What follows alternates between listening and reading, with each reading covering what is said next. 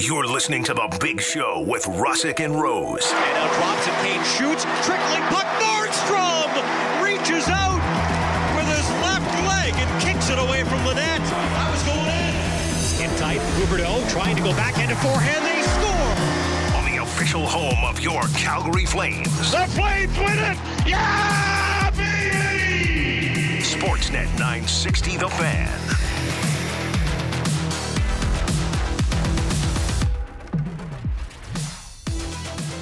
Good morning. It's Tuesday. It's the big show, Russick and Rose. Sportsnet 960, the fan live from Doug Lacey's Basement Systems downtown studio.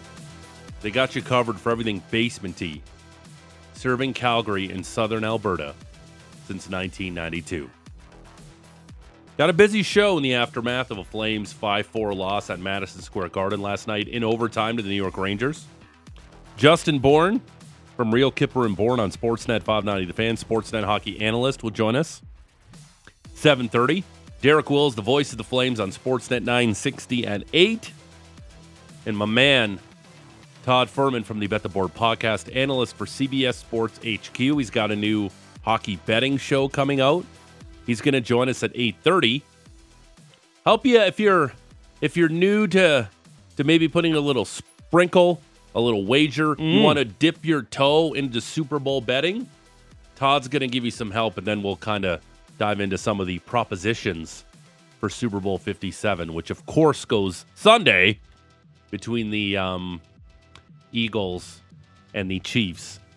But uh, the Flames lose 5 4 last night in overtime to the Rangers. And the game winning goal was a two on one where Jacob Markstrom absolutely makes a phenomenal save on Mika Zibanejad, but can't get the open net rebound, which just slides under his goal stick. And Markstrom just snapped that puppy like nobody's business over the post. He was angry. He was angry on the 4 4 goal. I don't know if you noticed that, Maddie. Yep. Good morning, by the way. Good morning. It's good to see you. and uh, he got super angry on the game winner. Um, today's day two of uh, qualifying for a five hundred dollar gift card to Charm Diamond Centers. We're doing the draw on Friday, so if you qualify today, you have a twenty percent chance to win a five hundred dollar gift card on Friday's draw to Charm Diamond Centers. Um, the question we're asking the text line at 960 960, name and location. You can call in too. Mm-hmm. The last time I got as angry as Markstrom last night was blank. That's the question for today. The last time I got as angry as Markstrom last night was blank. 960, 960 name and location. I, I was borderline there when I told you about my soccer game on Sunday afternoon. Sure. When we were losing by like seven goals and the guy blasts it from like two feet away past our keeper. I got a little heated. I felt the blood pressure go up a little bit. I felt the body temp go up. But the last time I got as angry as Markstrom last night was blank. 960 960 name and location. I think we'll we'll we'll grab the help of our Sportsnet 960 the fan text ring robot Texty McTexterson. I think he's done some yoga, some hot yoga. He's ready to read some text messages today. And we'll get his help at 715 for your chance to qualify for a $500, $500 gift card for Valentine's Day, which is a super sweet deal. Yeah. Tell us when you were the most angry, and we'll give you a chance to make your Valentine's Day better. It goes hand in hand. Yeah. Right? One thing leads into the other. Yep. And I would say that there was a lot of anger throughout the course of that game yesterday. Yeah. A little bit of uh, vitriol, perhaps. Yep. Old time hockey, bud. Yeah. What it was last yeah. night, bud. Little uh, Old-time slobber hockey, knocker, bud. Um, but yeah, fun game. Um, it yes, it was a fun game. Um, on the other side of the wall here in our studio in our Doug Lacey's basement down systems downtown studio uh, are two Manitoba guys, and I know uh, our man Patrick Dumont likes to watch the Winnipeg Jets. Uh, where the hell did Jacob Trouba become Scott Stevens light? Because he wasn't that guy in Winnipeg. No, he did not. Uh, they sent him out uh, pretty happy when he left town. Actually, Yeah, they were happy to get rid of his salary, Oh, right? yeah, uh, yeah. That was a that's a newfound Jacob Trouba. Like I think I don't know what got the C on him now, and now he's Well, probably the best body checker in the game. Pretty much, those were two clean hits. Some of those, some of those, you don't see that anymore. Obviously, like we don't get Scott Stevens, and he was borderline with what he did, but still, those were two beautiful hits from Dub- on Dubé and K- Kadri from Trouba. Yep. But yeah, that was not in Winnipeg. Man, I know why they gave that dude the C. How he totally reinvented himself as this guy who just wants to blow up dudes with some big time checks. And we've seen it for a while now, right? There was the hit on Crosby during the playoffs, Yeah. which some people really didn't like as well. But if I'm not mistaken, he didn't end up getting uh, any sort of supplementary discipline for that. Uh huh. There's all sorts of kind of examples of him playing like this recently. Yep. But yeah, it's um there's not many guys like that anymore. And I think a combination of two things. A, there aren't many guys that play like that in the league. It's an Eastern Conference team, so you don't play him very often. So maybe some of the guys got caught by a surprise. And on top of that, it's your first game back from a break. Yeah. Especially Kadri, who last was playing in an All Star game, Yeah. tries to make that move one on one against Ka- uh, against Trouba, and just Popped. my goodness. And good for Dubé coming in there. Sure, he got filled in, and he's like three classes too light. But good for Dillon Dubé getting in there. Alberta boy getting in there, standing up for his teammate. Sure, he took some punches to the face, but at least he got Or in there. few, yeah. Yeah. And like I think it was also beneficial that they didn't get scored on on any of the penalties that they had taken when they were instigating, right? And I think that was what Darryl Sutter had maybe a little bit of issue with rather than any of the hits was just how some of the instigators were called. Like he mentioned in his post game press conference, like Trouba gets his gloves off before Tanev does Mhm. after he gets Dubé the very first time back in the first period. And that's maybe a situation where you're like, okay, like, really? You're going to give Chris Tanev, the dude who just came back from a shoulder injury, a instigator here? I don't think he was trying to jump Jacob Well, Trouba. It was there. it was a roughing. Tanev got a roughing penalty. Mm. He didn't get the instigator. He got a roughing. Dubé got the instigator, and then he got a ten minute because of the instigator. There you go. So that's essentially how it worked out.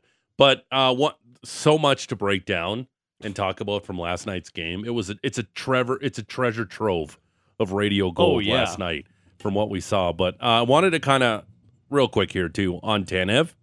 Did you guys notice um, how he was only punching with his left, and even in the penalty box, he was only drinking with his left arm? Did you I- notice that? Well, I noticed the punching for sure. Like Yeah. when he started swinging those left, like, I like know, I like again, I those hook punches that were just yeah. wild and I, I don't know this. Is he right-handed naturally? Do we know that? well, he's a right-handed shot. So okay, well, yeah, but that means nothing. Like I'm a left-handed shot. I'm right-handed. I I have no idea. That's what I mean. What hand he But writes with? I've never seen him write. But everything was on his left hand last night. He didn't. He had no interest in punching with his right last night in that fight. If you noticed, oh yeah, and then even in the box, he was resting his right arm and just drinking with his left. Is he left-handed or is he right-handed? I don't know. no, he has a right shoulder injury. Th- Exactly. So I mean, so he was definitely like like so much so where he was even drinking uh with his left hand, did not want anything to do with that right shoulder. Did not want to throw one punch with that right. I don't Sure it's he- a little concerning that he can't even throw a punch, but at least he he's held on. I protecting guess it. Yeah, he's protecting it. Protecting it by being in a fight with one of the most fearsome individuals in the entire game. Um Not the NHL, but in that contest yesterday. Um, lo- again, so much to talk about. We're going to get to all of it. Uh, we have so many hockey guests on today. Uh, looking forward to the show today. So, um, I kind of had an idea for Brody on the beat Okay. today while I was getting ready for work. Sure. Um, Alex, um, I don't know about you guys, but there's a couple names in the NHL that I don't think an average person would be able to pronounce their name properly. Heedle is one because there's no Oh, way. yeah. How do you get Heedle out of that spelling? Uh Right? I don't know. I just hockey names. That would be my explanation. Yeah, it looks like Seidel. That's what it looks like. Cheadle? che- Cheadle. Cheadle? Cheadle is what I used to say when he first came into the league, Yeah. and then he had kind of a breakout postseason, and now he's Heedle. Yeah, he's Heedle for sure. And uh so Heedle for the Rangers last night. And uh Arber Xhekaj. Wi the Habs? Yeah, Yeah, which it's just a great It's a great name for uh for for a great nickname for a hockey player, Wi-Fi. So Philip Hito last night and Arber Xhekaj. I think Brody on the beach should be like, you have those two names on a card, uh, Alex, and you get people to pronounce these names. I like it. What do you Sounds think? fun. That's really good. Is there a third? Oh God, yeah. You have to give me a, a moment, but I'm sure I can Yeah, come up 'cause, like, with. Uh, I don't know how you get Heedle out of that. I don't want to, you know, just want to be that, that ignorant. Why, like, you get Heedle out of that? I'm not sure where he's born. Czech Republic. Yeah, like definitely, but like spelled C H Y T I L, like Heedle from that. So get an Arber Xhekaj. What's the the goalie from uh, Pekka Luukkonen? Oh yeah, yeah, yeah, Sa- yeah, for the Buffalo? Sabres. Yeah. Nedeljkovic, Ooh, Car- uh, No, it's uh, Carmel Velma- Velmelka, Vejmelka. Vejmelka. Vimelka. Yeah, Athanasiu. Athanasiu is a Yeah, good That's one. a Yeah. good one. Yeah. Ukko-Pekka Luukkonen. Yeah, That's how you say his name. That's, that's a good fun name. It is a fun name I to like say. that one. It is a fun name to say. Shillington comes up. Yes, that's a good one too. Yeah, how do you get a K out of a, an Yeah, S but- out of a KY? But there's Excuse me? like it has to be Xhekaj and and hundred percent. sure. Yeah, yeah, yeah. And we'll get a third one. Oh, Brady Skjei came on the text line. Mm, That's a good one too. That's And- also from the Saturday Night Live skit where he tries to read Brady Skjei's name and can't. Yeah, what was that with Chance the Rapper? Yes. Yeah. when they were doing NH. Let's the do that player hockey? names. Let's do that hockey. Let's do that hockey. Brady Skjei's a good one too. So we'll figure out which third one uh, we want to do for Brody on the beat. I like that. Yeah, This we're, is a we're one. testing your knowledge on uh, can you read these players' names and have like three cards, Alex, and you just show to people. Gosta Spare. Nice. Uh, yeah, that's not bad. Gosta spare is a pretty good one too. I think once you get past three syllables, people start to panic. Mm-hmm. Yeah. Mm-hmm. You know, you get to the you're like, oh man, it's a lot of brain thinking to try and get through this whole word, right? Yeah. Um. By the way, I, uh, I always had tr- sorry, Drew. Go- I, no, I. I always had trouble saying for, when I was younger. Always had trouble saying Carlo Colaiacovo. I could never figure out how to say his last name. I can't. Again, I've Is it we've the- we've talked about this before, but I can't say the Piet- uh, Pietrangelo, no Petrangelo. I told you the story about Pet- that. Pietrangelo. Yeah, uh, when this guy on when when I was at the other radio station, he's he was an Italian guy calling in and go, "You guys are saying Petrangelo's name wrong. It's Peter Angelo, like Frank Peter Angelo won the cup with the Penguins years ago." I go, "I work with his brother at 680 News, and he says Petrangelo." So the guy whose brother plays in the NHL, they go by that name. No, it's not. You're wrong. Okay. Okay, Like you can't just argue with that. You just you just got okay. all right. Thanks, but thanks Yep, for listening. Have bud. a great day. Thanks, had a great day. Yeah. That's what they go by. The family wants the name pronounced that way. You do it. so Frank's just being the rogue in the family. Yeah. yeah. Sure. Um no relation to those people. No, they are. though. They're there. He's cousins. Okay, well whatever. They go Yeah. by Petrangelo. That's how they want their name said. That's how they want their name said. Fair enough. I've always had trouble with that one as well. Pietrangelo. Yep. Pietrangelo. That's a good Um, name. The name Another good that's hockey name. impossible for me to say is um Khabib. I can't say the last name. I don't know what it is. It's a hitch in my swing. I just can't do it. And and I like to pronounce names. A murder mega. Like I can even say Pavlyuchenkova, Anastasia Pavlyuchenkova. I can nail that name, but I can't say Khabib Nagur. Nag- Namur. How do you say it? Oh God, man. Can you do it? I thought Patty had a Nagur- lifestyle. no- Mega Madoff. Nagur. I can't do it. I cannot do it. It's Khabib, the and I and I had a, in a sports update back in the day on 680. I practiced it 25 times before on the air, and I still blew it. that's what happens. Can you do it? No, no. Just try it. Mm, mm, Nurmagomedov. That's That's how- it? Yeah. mm. Nurmagomedov. Nurmagomedov. But no, but you got to say his first name and then try it, Patrick. Nurmagomedov. Okay. Khabib Khabib Nurmagomedov. You say Okay. his middle name? Nurmag. No. Idul Manpovic. Okay, Oh, wow. yeah, that's too much. Um, I Can't like do how that. he. There's literally videos of him wrestling baby bears when he was a kid. like that's some good parenting. yeah, get like out I there. don't. and I don't. I don't have kids. I, I kind of equate to having kids as like having a puppy. It's pretty much the same thing. But no, it's please don't text me. I know. But I know. Not going to get any pushback from but me. I here. know. But I know that uh, his dad got him to wrestle baby bears to toughen him up when he was a kid. That's That's some that's some good parenting yeah, right there. Yeah, some quality parenting Yeah, for that's sure. That's the opposite of you know making sure you know the kids. That's how you toughen up a kid. Wrestle that baby bear over there. Yeah, go just Yeah. have a go at him. What could go wrong? I wonder. I He's wonder a trained bear. It's just like that old story with like uh, he, picking up a bull every day when it was a baby, and then he could eventually lift the whole bull over his head because he was doing it every day. I wonder if you wrestled a baby bear every day, could you get to a point where you're wrestling a, a full size bear? like I, I think it's important to remember that in Russia, like you see constantly videos of like dudes just hanging out with bears in the wild. Yeah, Like they're basically domesticated yeah, they're just chilling. Over there. So that I don't know. It depends on the bear. Yeah. I don't know if he was fighting a bear or if he was fighting the family bear. Right. Which, like, you know, I- Yeah. I, played around with the dog when I was a kid, wrestled the Again. dog a little bit. If that's the case, Man, talk about laying down a career path for your kid too. You're gonna get into fighting Yeah. because I'm gonna make you wrestle bears. like I know he he had a background in all of that stuff, and he was a coach, and I understand that. But he's like, oh, my son, my son wrestled bear. That's what he does. ah, that, that was I know how he passed away too. R.I.P. Oh. Uh, Mr. Khabib, because I can't say your last name. Nurmagomedov. Nurmagomedov. Oh Mhm. my god, that's such a tough one.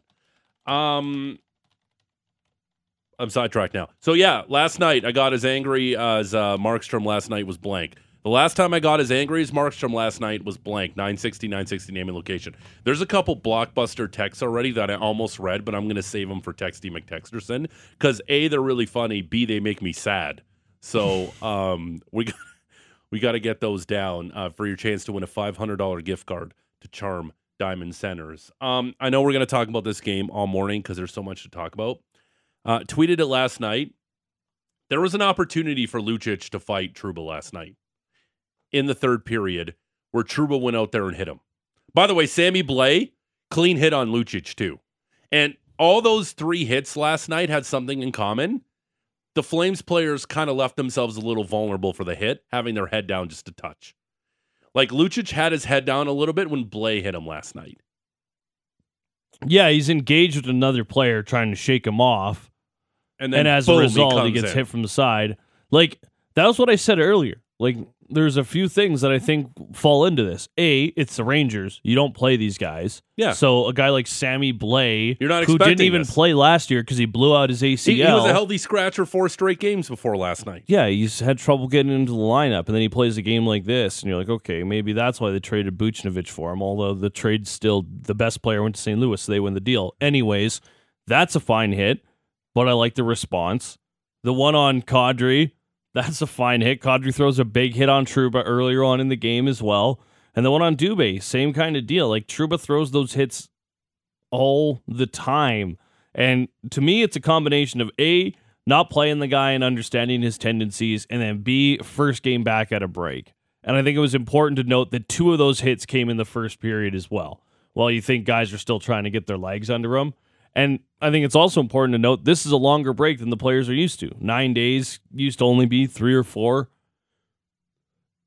And uh, maybe, yeah, some guys got caught, especially because, frankly, there aren't a lot of teams that have guys like that that play that old school open ice hit type of game. Like Zadorov will throw hits like that. We've seen him do that many a time. He didn't do it last night.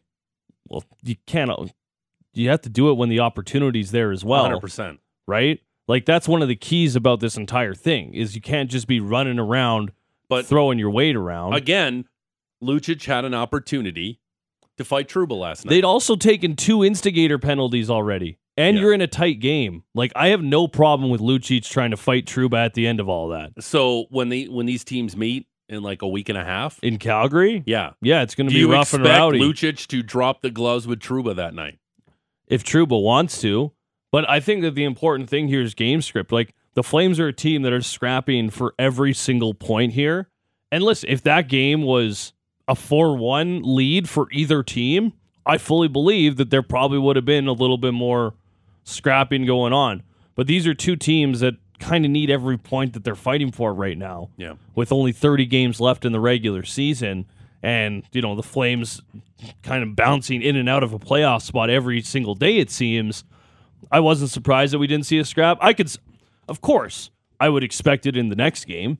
I don't think Milan Lucic is going to be happy watching any of that tape. Like I was saying it yesterday to my like that was the biggest hit I've ever seen someone hit 17 with in his entire time at, with the Calgary Yeah, Flames. I know, but it wasn't like- close. But they weren't. But they weren't even afraid to go after him and hit him. That's That- kind of the point I'm trying to make here. that was like, one of the more surprising yeah, things about the like, game. Like he was hit like two or three times, pretty good in that game, and you never see that. Well, like Like the Blais hit obviously was a huge one, and then in the third period where Trouba pasted him against the boards too. Like you never see that guy get hit like that. They had they gave zero you know what's last night when it came to hitting Milan Lucic. Well, and that's a team having the kind of character that its captain has. Like, listen, I don't think anyone looks at the Rangers, especially this iteration, and says they lack toughness. This is a team that traded away Ryan Reaves. And you will and when you look at the way that they roll out their defensive pairs, they got Trouba on one, they got K'Andre Miller, who's tough as nails on another, and, and humongous. He's like six six. They have Charlie Lindgren, who's another guy that's tough as nails, a Chris Tanev type player who will hit you and make your life hell, especially in front of the net. Like they've got three guys like that on the blue line that are rough and rowdy. And then on top of that, you've got a guy like Sammy Blais. You know, Vinny Trocheck gets mixed up in it. Yep. Chris Kreider gets mixed up in it. Like this oh, isn't a Chris Kreider. this Yeah. isn't a soft team in New York. Like they've got some guys that are elite skill guys, Chytil, Panarin, but they've got a good balance of snarl on the back end as well. And they showed it in that game. Like, here's the thing. I didn't think the Flames shrinked away from any of it, no. but um and in that sense, that's why I thought it was one of the better games that we we saw really all season long. Didn't expect that coming out of the break. I'll tell you that for free. No, and you know what? When I thought Lou brought up a great point uh, on the post game show last night with Pat, is uh, people of his vintage maybe don't watch as much hockey as they used to because that's lacking in the game what we saw last night. And I don't care uh, if oh you know you're worried about headshots and concussions. I get all of that, but you put that game up last night to somebody who's never watched hockey before. Show them that game last night. That thing had everything in it. It had a whole ton of goals, ton of mistakes, fights, big hits, great saves. It had everything you want in an NHL game last night. For a game in early February out of the All Star break, talk about a surprising spot, too, where the Flames didn't even practice. They were traveling. The Rangers had one practice, and then those two teams played that game last night. Like, none of us expected to see what we saw last night, which makes it even like a lot more fun.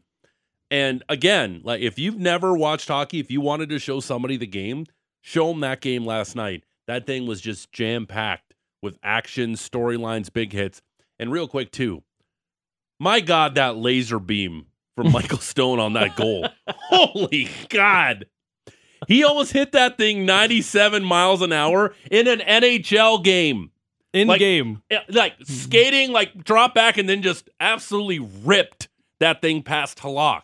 Like you want to talk about a laser beam? I was hoping that was going to be the game winner because that was going to be my text question today. Mhm. Obviously, it didn't work that way for the Flames, but my God, that thing was an absolute bomb from Michael Stone last night. What an absolute cannon, a rocket!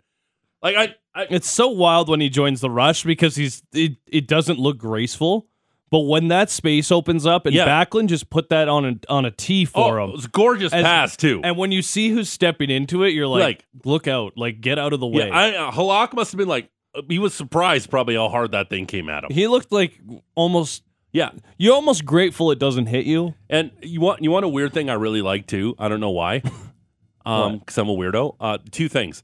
I like when the nets are really strung tight when the puck just flies back Yeah. out like it did last night.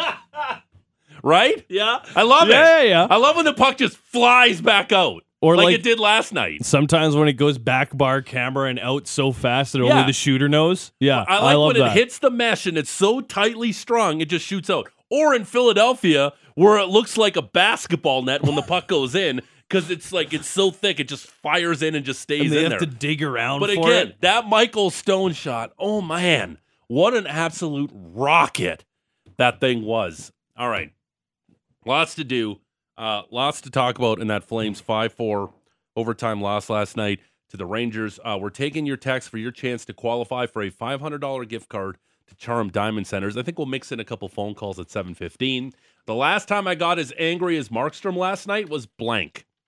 The last time I got as angry as Markstrom last night on that winning goal was blank. 960 960 name and location. The Rose Report is next. It's the big show. Russick and Rose. Sportsnet 960 the fan. Your number one spot for Flames coverage can be found on Flames Talk with me, Pat Steinberg. Exclusive interviews, trusted insiders, and the latest news. Listen live weekday afternoons at 4 or stream the Flames Talk podcast on demand. Let's get to the Rose Report. It's brought to you by Motorworks. If you own a BMW, choose Motorworks for service and repairs. They'll gladly match and then beat any competitor's price by 10% on 51st Ave in 3rd Street Southeast. Marty Rose. Matt Rose. Matt Rose. Adam Rose. Rose in bloom. Ah, thank you, gentlemen. The NHL returned yesterday. We are deep in the throes of Super Bowl week. And of course, the NBA trade deadline coming up a little bit later on this week, too. So we got lots to get to. Let's waste little time. Flames and Rangers in NHL's return to action. Calgary kicking off the first of four road games out of the break against the Blue Shirts. First meeting of the season.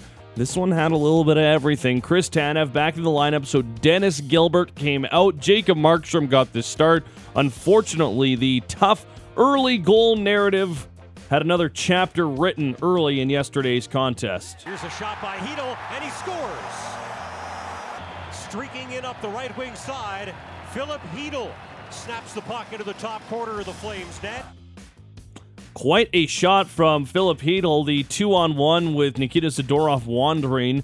Gives it up. Sneaky quick release. He's able to beat Markstrom 17th of the season for Chytil over the left shoulder. And how frustrating was that for Markstrom right away? What what did the Flames do? Give up the first goal? Like it was it was super frustrating. And again, Zadorov gets caught and then can't really fault Markstrom on that one. It was just a perfect shot that beat him. It was uh, a great shot by Markstrom. I did of all the goals in the game, this one I thought ah, that's the toughest one. Um, right after that goal, um, and I know we're going to talk about Trouba hits a lot during the show and during the Rose Report here. Something that's maybe flying under the radar and maybe kind of lit the fire under Trouba. Kadri had a nice hit on Trouba after that goal. Oh yeah, big time. He had a nice hit on him, and maybe that kind of woke him up a little bit. Maybe that was kind of the catalyst on why Trouba's like, "Yep, I got to start blowing some dudes up." yeah, Trouba doesn't feel like one of those guys that you want to really poke the bear very much. Which but- is weird because you're like, where was this guy with the Winnipeg Jets after you've seen him so many times playing against the Flames? had to grow up, had to mature, and that's what New York will do to you. Mm-hmm. I don't know. Sure. Flames had a power play. It was fruitless, although Halak did have to make a couple of stops. Uh, out of a TV timeout, the Flames would draw even. Mangiapane and up the right wing side. He drives the net and gets pushed off the puck by Lindgren before he can shoot it. And now Coleman shoots and scores. Blake Coleman's able to whack away, get his 11th to go. Thought the Backlund line with Mangiapane and Coleman were cooking early. They get rewarded. Tied the game at one. Yeah, what a great play by Mangiapane just to carry that puck into the zone. And he was flying last night, especially in the first two periods. I know he kind of slowed down maybe a little bit in the third, but I thought far and away he was Calgary's best player through two. It's a tie game, but that's when things got rough. First, we had the hit from Jacob Trouba on Dillon Dubé. Dillon Dubé gets hit in open ice by Jacob Trouba, and now we've got a fight. Jacob Trouba and Chris Tanev. As much as I love anybody standing up for a teammate, he just came back after recovering from a shoulder injury. Yeah, I didn't love to see that. No. And then after, there was the Blaze hit on Lucic. Lucic will take over, lug it up the left wing side to center. Tries a pass, but gets hit and knocked down in open ice. And we've got a penalty call coming up. And Milan Lucic is really hot under the collar. He goes after Vincent Trocheck, and that leads to a 10-man pileup right at center ice. Mackenzie Weegar throwing haymakers, and he takes down Will Cuylle. Uh, the fight between Weegar and Cuylle was one sided. Yeah. Yeah, it was. Um, just real quick on a couple of those hits. Yep. Uh, again, Dubé kind of caught with his head down.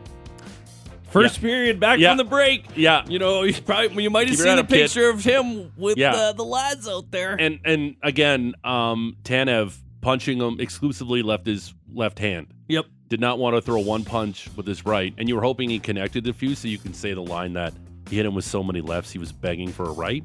But he did only punch uh, with his left arm, which I thought was very, very surprising. And even in the penalty box, Tana was only exclusively drinking with his left hand.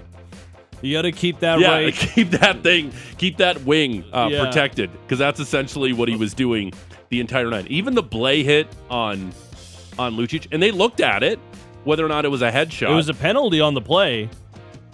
Like the referees called it a penalty, reviewed it, deemed it a legal hit, and then gave it uh, the what was it? Lucic got the penalty in, uh, when it was all said and done. yeah, I think he got a roughing penalty for Yeah. going after. It was a Blais. clean hit. Yeah, Like all those hits last night, like you didn't obviously like it because you don't have the to. Flames. You don't have to like them if But you're a they're all player. yeah. but and I, I have no problem with borderline hits like that.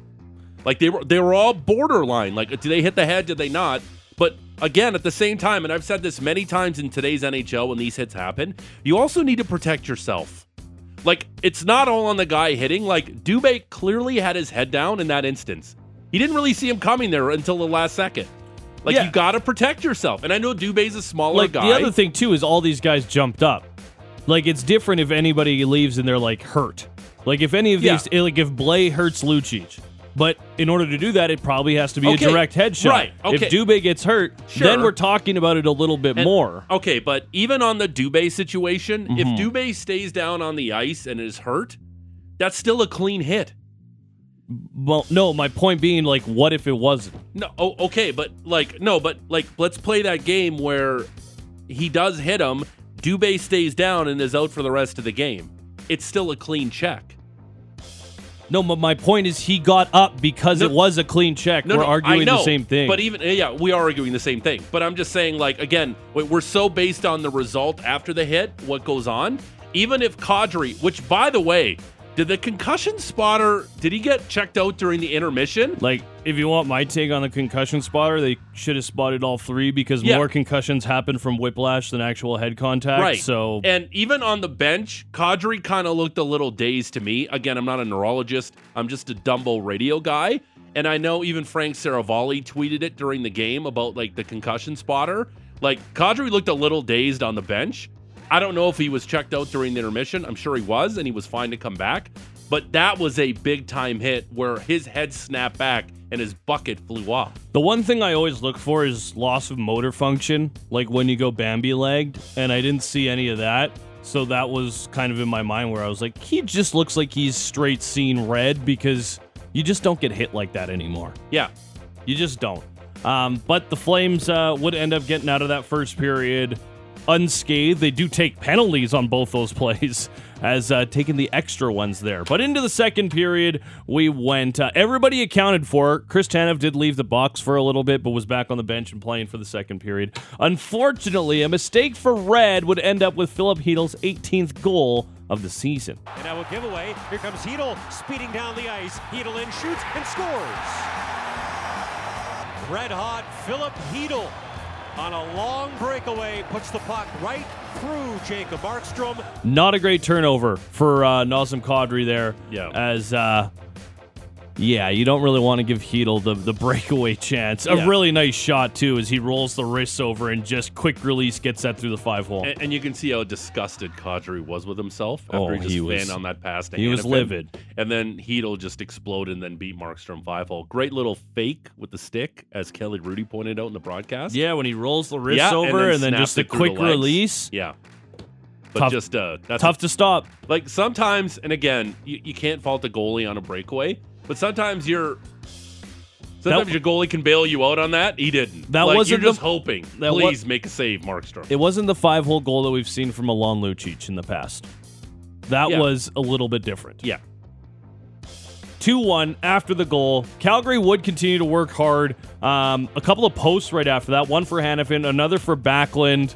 Then the puck just sat in the crease after Yeah. another shot. Uh, Calgary would get a late power play, mix up the personnel a little bit, and the new look would pay off with really old faithful. Here's Andersson, top of the near circle to Toffoli with a shot. He scores! After two that were posted out, finally one that's posted in. They showed the montage of Tyler Toffoli kind of on stepping his into wing. wrist shots on his off wing, and it seems to work I I know everyone is team Jacob Pelletier. Everybody loves Jacob Pelletier in the city. Oh, give the kid a chance. They gave him a lot of chances last night. They put him on the number one power play unit, and I, I kind of shook my head a little bit. I'm like, you need a shooter like Toffoli on the power play.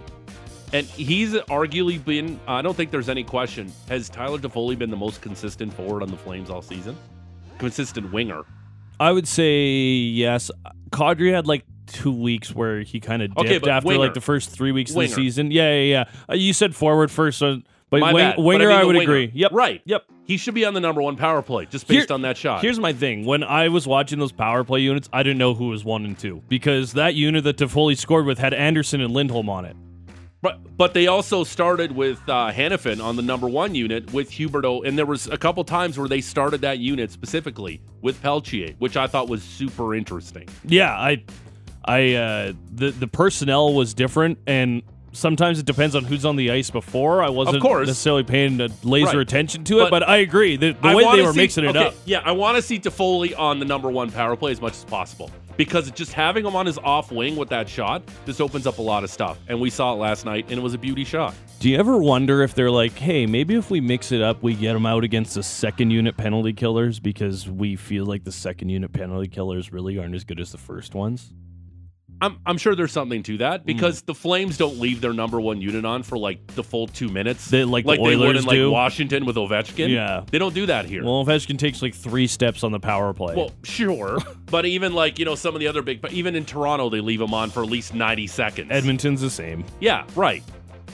When you've got something that's so different between Right. one and two, But yeah, I want Toffoli on the left side on the power play yes, I for that shot, and we saw it last night. certainly agree. Uh, Toffoli posting in, he gets his 19th. Shortly after that, Kadri tried to walk around Trouba in a one-on-one play. Trouba would put the shoulder through him, pop the helmet off. Dubé tries to fight Trouba. Flames take the instigator penalty again, and this time it was the Rangers that would find the back of the net. Uh, late on uh, late in the second period there. New York was up 3-2 after 40 minutes of play. So to the third we go. The Flames were chasing again, but they would draw even on a little bit of a controversial one. Body protecting the puck, spins and centers it to back.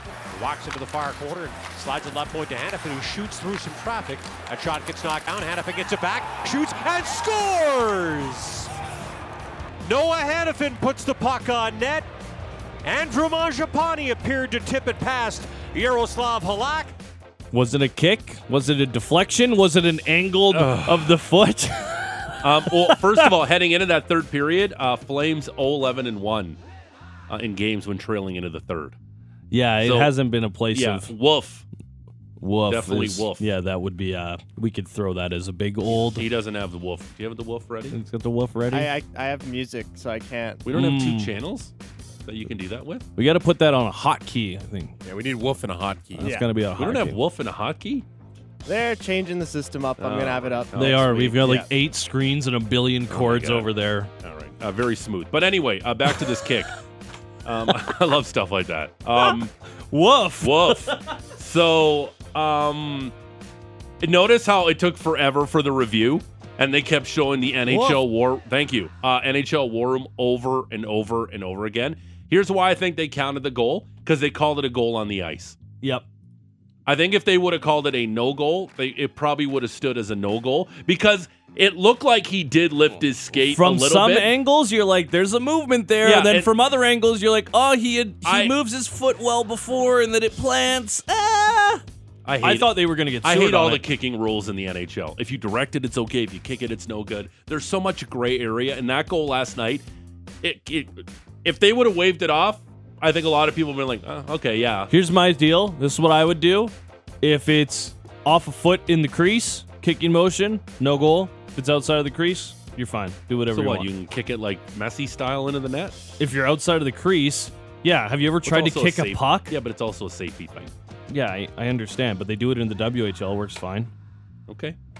Just saying. Uh, Uh, but again, I think because they ruled it on the ice, yeah, that's why the goal stood. I thought it was going to get disallowed. So did I. I was a little surprised. Yeah, because I think they looked at it and they wanted to, they wanted to, and then you could see um, Gallant how how he was upset. yeah, He was upset. He was just Yeah. laughing. Like, how does that count? yeah. But again, Like I was like, uh, and even the broadcast, even Hrudey's like, I don't know, I don't know, and we all didn't know. But again, I think the key to all of that was they called it a goal on the ice. Couple of minutes later, the Flames would take the lead. It was Old Faithful with the stone bomb. I'm always stressed. Comes Backlund and up the right wing side. He drops stone, shoots, and scores! Michael Stone Oh, with a 96.9 mile an hour howitzer. Smoking. Yeah. Howitzers apropos. Uh, that thing was absolutely torched by Michael Stone. That thing was hit so hard. It's actually funny. Like, m- poor Halak had no chance. He just kind of like, whoa, I didn't expect that shot. And there was a screen. yeah. So And it just fired out of the net, too, because that thing was ripped. What an absolute bomb. Yeah. Like again, we uh, Flames need to grab a sixth defenseman, and then when that guy does that, you're like, "Whoa, man, need to see more of that from Michael Stone." yeah. Uh, I still I still think Yeah, I- sure, sure. It, do you want Kylington back? Obviously, but when you see Stone do that, you're like, "More of that, Michael Stone. Oh, dude. more of that." and I am such a grip it and rip it. Like when Erik Gudbranson was here last year, he was one of my favorites because he'd get the puck at the blue line and Yeah. he would step into clappers and he would rip them home. And I'm a big fan of uh, big dudes doing big things. Who did who did Michael Stone hurt in that Kraken game on the Friday night before the All Star break? that was? And I know? Rick Ball kind of joked about it. Like, no, Greg Millen joked about it and said, "Oh, there's another victim," but and then he was like legitimately he hurt. literally is yeah, hurt. yeah, and it's like, yeah, It's get out of the, the way. One of the forwards, I want to say. I can't remember Like, who took it, but when you're yeah. talking about guys with the hardest shot in the NHL, like he's got to be near the top of the list. Oh, like, without a doubt. Like who who else is there who fires the puck like that from the blue line? It's been one of the things I think. Like Chara doesn't play in the league anymore. Shea Weber doesn't play in the league anymore. Like, give me a blue liner who fires it like that. Uh, exactly. Uh, Yeah. No, you can't. There's Oh no, the, the list is small. Pedersen hits it just as like Yeah, okay. When you okay. when nobody's on you, you could skate like nine strides into it. Yeah, and with a stick Sure. you never use. Sweet. Right. Yeah. But anyway, Flames were up, win the last. Mika Zibanejad buried a goal off a scramble play to tie the game. Flames did have a late power play, but couldn't get the leading goal again off to overtime. We went. Here comes Lafreniere the other way. The Rangers have a two-on-one. Lafreniere centers it. Zibanejad shoots, and Markstrom supposed to make the save, and now they score. Oh, that's a really appropriate range of emotion from Derek. The first stop was unbelievable. If your goalie's going to make a stop like that, you got to get on the rebound. yeah, Unfortunately, Lafreniere is able to sneak that under Markstrom. And Markstrom got a piece of the rebound He too. and he and he was not happy. He Uh, was he, very he mad. just snapped that stick over the post, and we're taking your text at 960 960 name and location for your chance to qualify for a $500 gift card to Charm Diamond Centers. The last time I got as angry as Markstrom last night on that winning goal was blank, and he also was fired up on the Zibanejad tying goal. And usually don't see that much emotion from Jacob Markstrom. Mm-hmm. He was super frustrated last night. you can tell like he's he's a competitor above all else, right? It's not like sometimes you watch John Gibson, you're like, this guy is not trying. Like he's not he doesn't care. Well, shout out to John Gibson. Like, sorry, I've watched a lot of He's- Ducks hockey. Everyone's like, wow, I'm sure, I'm sure he's gonna get moved? and going, hey! anyway, yeah. he's in his car right Yeah. now going, hey! He's listening to the Radio Player Canada app. Yeah. Yeah. Great. Anyways, here's what Mackenzie Weegar thought of the game. I don't think we've had a game like that this year. Um, so I think, you know, that just shows how, you know, to everybody and to us, and the most importantly to us in the dressing room, that you know, um, you know, I'm not going to back down from anybody, and we're going to stand up uh, when when times are needed, and um, you know, we're just going to keep this momentum. Um, you know that you know just like before the break and after, and uh, keep this road trip going and coming going into another tough building. Detroit's been playing good, so um, keep this thing going. I thought that kind of the start there is the the key part. They hadn't really played in a game like that, and to see everybody kind of stand up for each other, maybe one of the bigger parts of the game. Well, and that's something that was a big talking point, at least for the first half of the season. Here is when are these guys going to mesh and get together? Sure. When are they going to gel as a unit? Because oh, how how is Huberdeau and Weegar going to fit in and Kadri into this team? And I think we saw that last night. I think this potentially, yeah, you lost and you'd like to get the extra point for obvious reasons, but maybe this is another turning point. That game before the break in Seattle, I thought was the best effort they've given the entire season. And again, last night, a lot of effort for this team and just some sloppy mistakes, which you could expect fresh off a nine day break. Yeah. But the passion was there, uh, the physicality was there. Um, Markstrom made some big saves last night. Like it was just a. There's no such thing as a good loss and no moral victories in professional sports, and I get all of that. But just it was a team building loss last night, which potentially could pay dividends down the stretch here. You got three out of four points in your game before a nine day break and your game coming out of a nine day break against two teams that are in playoff spots. Yep. I think you got to be pretty happy And- about that result. And definitely a winnable game. And I know the Red Wings have been playing better lately. Sure. But a winnable game in Detroit on Thursday. And then you go and have a chance at a little redemption against Buffalo after they kind of uh, surprised the Flames early on in the season. Elsewhere, Anthony Beauvillier made his debut on a line with Elias Pettersson and Andrei Kuzmenko as uh, Quinn Hughes and the Vancouver Canucks made stop in New Jersey to battle his brother Jack and the Devils. Jersey led 4 1. The Canucks scored three unanswered in the final 25 minutes of regulation to tie it up and send this game to overtime. Jack Hughes, high slot, left circle across to Bratt. One timer, he scores! Jesper Bratt with a power play goal in overtime, and the Devils take it 5 to 4. That's 20 bingos on the year for Bratt. Andre Kuzmenko was in the box for hooking. Devils win 5 4 in overtime. Brendan Batchelor with the call over on Sportsnet 650 in Vancouver. Solid point for the Canucks. Solid point. And again, hey, I know if the Devils don't score the three goals in like 50 something seconds, Sure. it's a different hockey game. Yeah, but yeah, good yeah. effort for the Canucks again last night. Keep racking up those loser points just to get out of that lottery. I just have- get into NHL purgatory I there, have Vancouver. something I want to bring up with you in just a moment here. As it relates to the playoff picture, Wild in Arizona to battle the Coyotes. Wild led 2 to 1 in this game. Jacob Chychrun scored his seventh to tie it midway through the third. The game winner came just a few minutes later. And a big rebound was there. The Wild couldn't find it. Look out. Boyd's got a break. Boldy trying to catch it. Check that. It's McBain into his backhand and he scores. Jack McBain beats Marc-Andre Fleury. Joe O'Donnell sounds so sad when the Wild gets scored on. Uh, with the call there, uh, the Coyotes getting the victory in regulation as they do the Colorado Avalanche a favor. 3 2, the final score there on Jack McBain's. McBain. seventh. McBain! Our face in the darkness.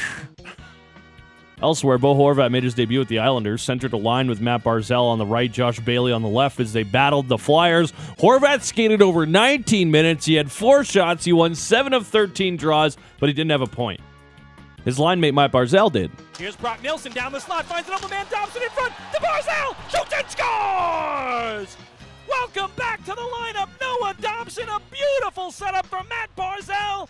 Barzy's got goals in back-to-back games, and New York's got a 2-0 lead. Chris King on Islanders Radio. Barzal's 13th. The Islanders take a 2 1 victory in Bo Horvat's debut. They're pushing for the playoffs. Yeah, um, I, I think they're still on Hofstra Radio, which is the best because the They Islanders sure radio are. network on their college radio station. And two, uh, I watched a bit of that game before the Flames game just to see what Bo Horvat looked like. And what did I he look wa- like? And I, well, he was fine. He Did he tried look to like make Bo a between-the-legs Yeah. pass to Barzell, which was broken up, which he was trying to be razzle dazzle. But uh, I watched some of that power play, which is dead last in the NHL. Oh God, I, I'm I'm watching that game. Like, how is this an NHL power play? Really? It's it's horrendous. Like it is just. You want to show a tape of how not to be on the power play in the National Hockey League? Watch the Islanders, and you know why they traded for Bo Horvat when he scored all those power play goals for the Canucks. But oh my goodness, it is an absolute train wreck. Elsewhere was the Battle of Florida. Matt Tkachuk still putting up points like he's playing in the All Star game. Straight on the line, looks to Bennett, top of the near circle, down low, tipped, and they score.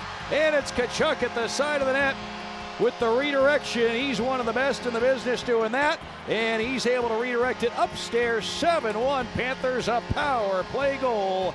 That's Doug Plagens on Panthers Radio. Second goal of the game for Matt Tkachuk. That made it five to one. He would have five points and be plus five as the Panthers dusted the Lightning by a seven to one score.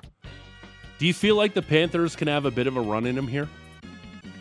Uh, let me pull up the standings and tell you if I really do feel if they can do it. Mm. Like Bobrovsky They're only was a good last out. night. They're only a point out, but they've also played four more games than the Penguins, so maybe it's more relevant to look at the Capitals. They're four points back. It's possible. They'll, they'd have to be a wild card team, right? I don't think they're going to catch the Bolts or the Leafs even after that victory, but nevertheless, I don't know. East could be interesting. It's something I kind of want to get to in a moment here because Okay. we said the Stars and the Ducks, the finale. The Ducks scored twice, sent the game to overtime. Stars went in a shootout. But tonight, six games, plenty that are intriguing to the Western Conference playoff picture. So my question for you is: Who is relevant to the playoff picture for the Flames? To me, I'm cutting the Stars. I'm cutting the Jets. They're probably going to be not in the wild card picture. The Wild have 58 points. That's tied with the Flames. The Avalanche and the Predators are still in the conversation, but the Blues are now nine points back at Calgary. They're not in it. And then basically the five teams in the Pacific because there's only five points between the fifth place Flames and the first place Seattle Kraken.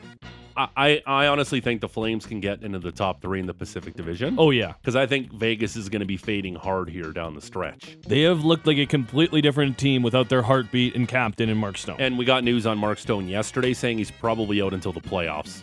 So, which isn't a big surprise. Yeah, exactly. back issue that he does have. 100%. Like, and again, and you wonder even what he looked like in the playoffs. This is back to back years with a back issue for a guy who's over 30 years old. and I'm not I'm not a big believer in the Los Angeles Kings either. I think ultimately when it's said and done here, the top 3 teams in the Pacific will be the Oilers, the Kraken and the Flames, whichever order you want to do.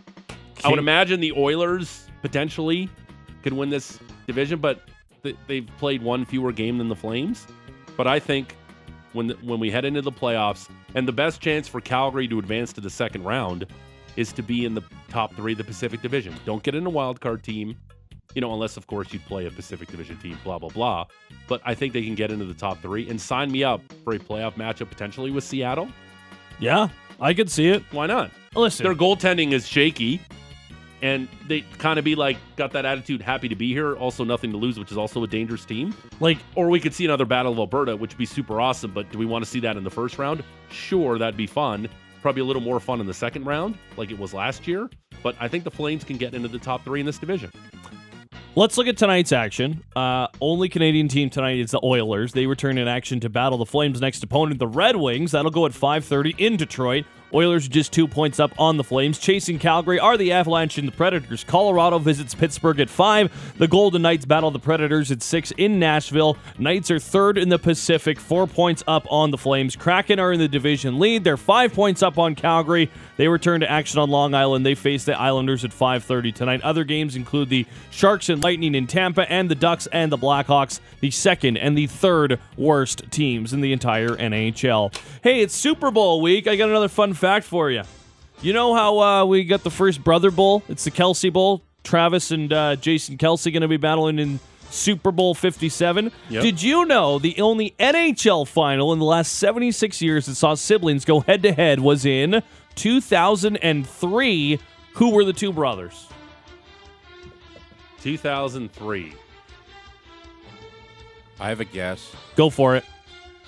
Was it the Bucks and Giants, Tiki versus Ronde? Uh, we're talking NHL here. Oh, NHL. Sorry, my bad. Jason and Travis are the first brothers in NFL, but in 2003, Devils defenseman Scott Niedermayer Ah. squared off with Oh, his younger brother Rob, a forward course. for the Mighty Ducks. And that's why uh, Scott got Rob to sign with the Ducks, or that's why Scott signed with the Ducks Bingo. to give Rob a Stanley Cup, which they won in 04. uh, 2007. Yeah. Oh, Sorry, four was the 2007. yeah, yeah, yeah. Right, No. but that's what I mean. He wanted to go play with his brother to get his brother a Stanley Cup. And yes, like I don't know about you guys, but Scott Niedermayer, literally one of the greatest defensemen ever played in the league. You look at what he's won, one of the most decorated players to ever play the game. And it's like nobody talks about Scott Niedermayer, who was way ahead of his time. Smooth skating defenseman Oh, who d- put up points like like unbelievable defenseman. And by the way, all those S- Scott Stevens hits, like Scott Niedermayer was the snake who used to bait the players Yes. into Scott Stevens. That's what he did. Like that's kind of the under under the radar thing that a lot of people don't realize. Like the hit on Eric Lindros. Yep. Niedermayer like kind of made Lindros skate towards Stevens in that specific play. But we don't nearly talk enough about Scott Stevens and how great a defenseman that guy was. Because if he played in today's game, that guy is like racking up points. Uh, Scott Niedermayer. Whenever I think Canadian Olympics. That's one of the guys that I uh, immediately start thinking of. Incredible.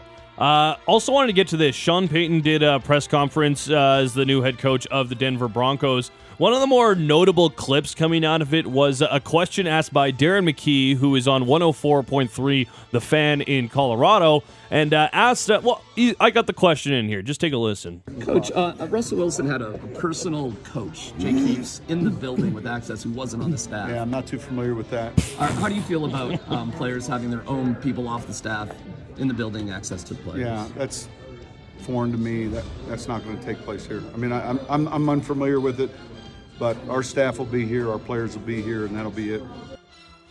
As it should be. Yeah. As it should be. A lot of pressure on the Broncos. All right, Russ, you got a big time coach now here. Get it done. Also got the NBA deadline coming up. The Kyrie Irving trade was finalized. Markieff Morris is also going to Dallas as part of it. Dinwiddie, Finney Smith, uh, two first round picks and a second round pick go to Brooklyn in that deal. Justin Rose did end up winning the AT&T Pebble Beach Pro-Am. He was 18 under par over the course of the weekend. And not a ton of local notes, just these. All-Star game was yesterday for the AHL. Dustin Wolf was named the co-MVP as the Pacific Division ended up winning the whole darn thing. So you love to see that. Congrats to Dustin Wolf and the Wranglers, uh, as uh, Matthew Phillips and Mitch Love were also there as well. And I guess if the Pacific Division won, then you got to give credit to Mitch Love, who I bet was doing a lot of Yeah. aggressive coaching. And uh, also can tell you, stamps related, Dave Dickenson has an availability at 11 o'clock. I'll be there uh, later today. And uh, free agency opens up a week from today. So, yeah, if you got any questions, fire them at me on Twitter, stamps related or not. Okay. Um, great job. Uh, and you doing the. I didn't put it in my folder. And good night and you. good luck to you, sir. Uh, and the Rose Report is brought to you by Motorworks. If you own a BMW, choose Motorworks for service and repairs. They'll gladly match then beat any competitor's price by 10% on 51st Ave and 3rd Street Southeast. All right, your chance straight ahead uh, to qualify for a $500 gift card to Charm Diamond Centers. The last time I got as angry as Markstrom on that winning goal last night was blank. The last time I got as angry as Markstrom on that winning goal last night was blank. 960 960 name and location. Give us a call too. 403 240 4444 and more on that Flames 5 4 overtime loss in New York last night to the Rangers. It's the big show. Russick and Rose. Man, we're late. Sportsnet 960, the fan.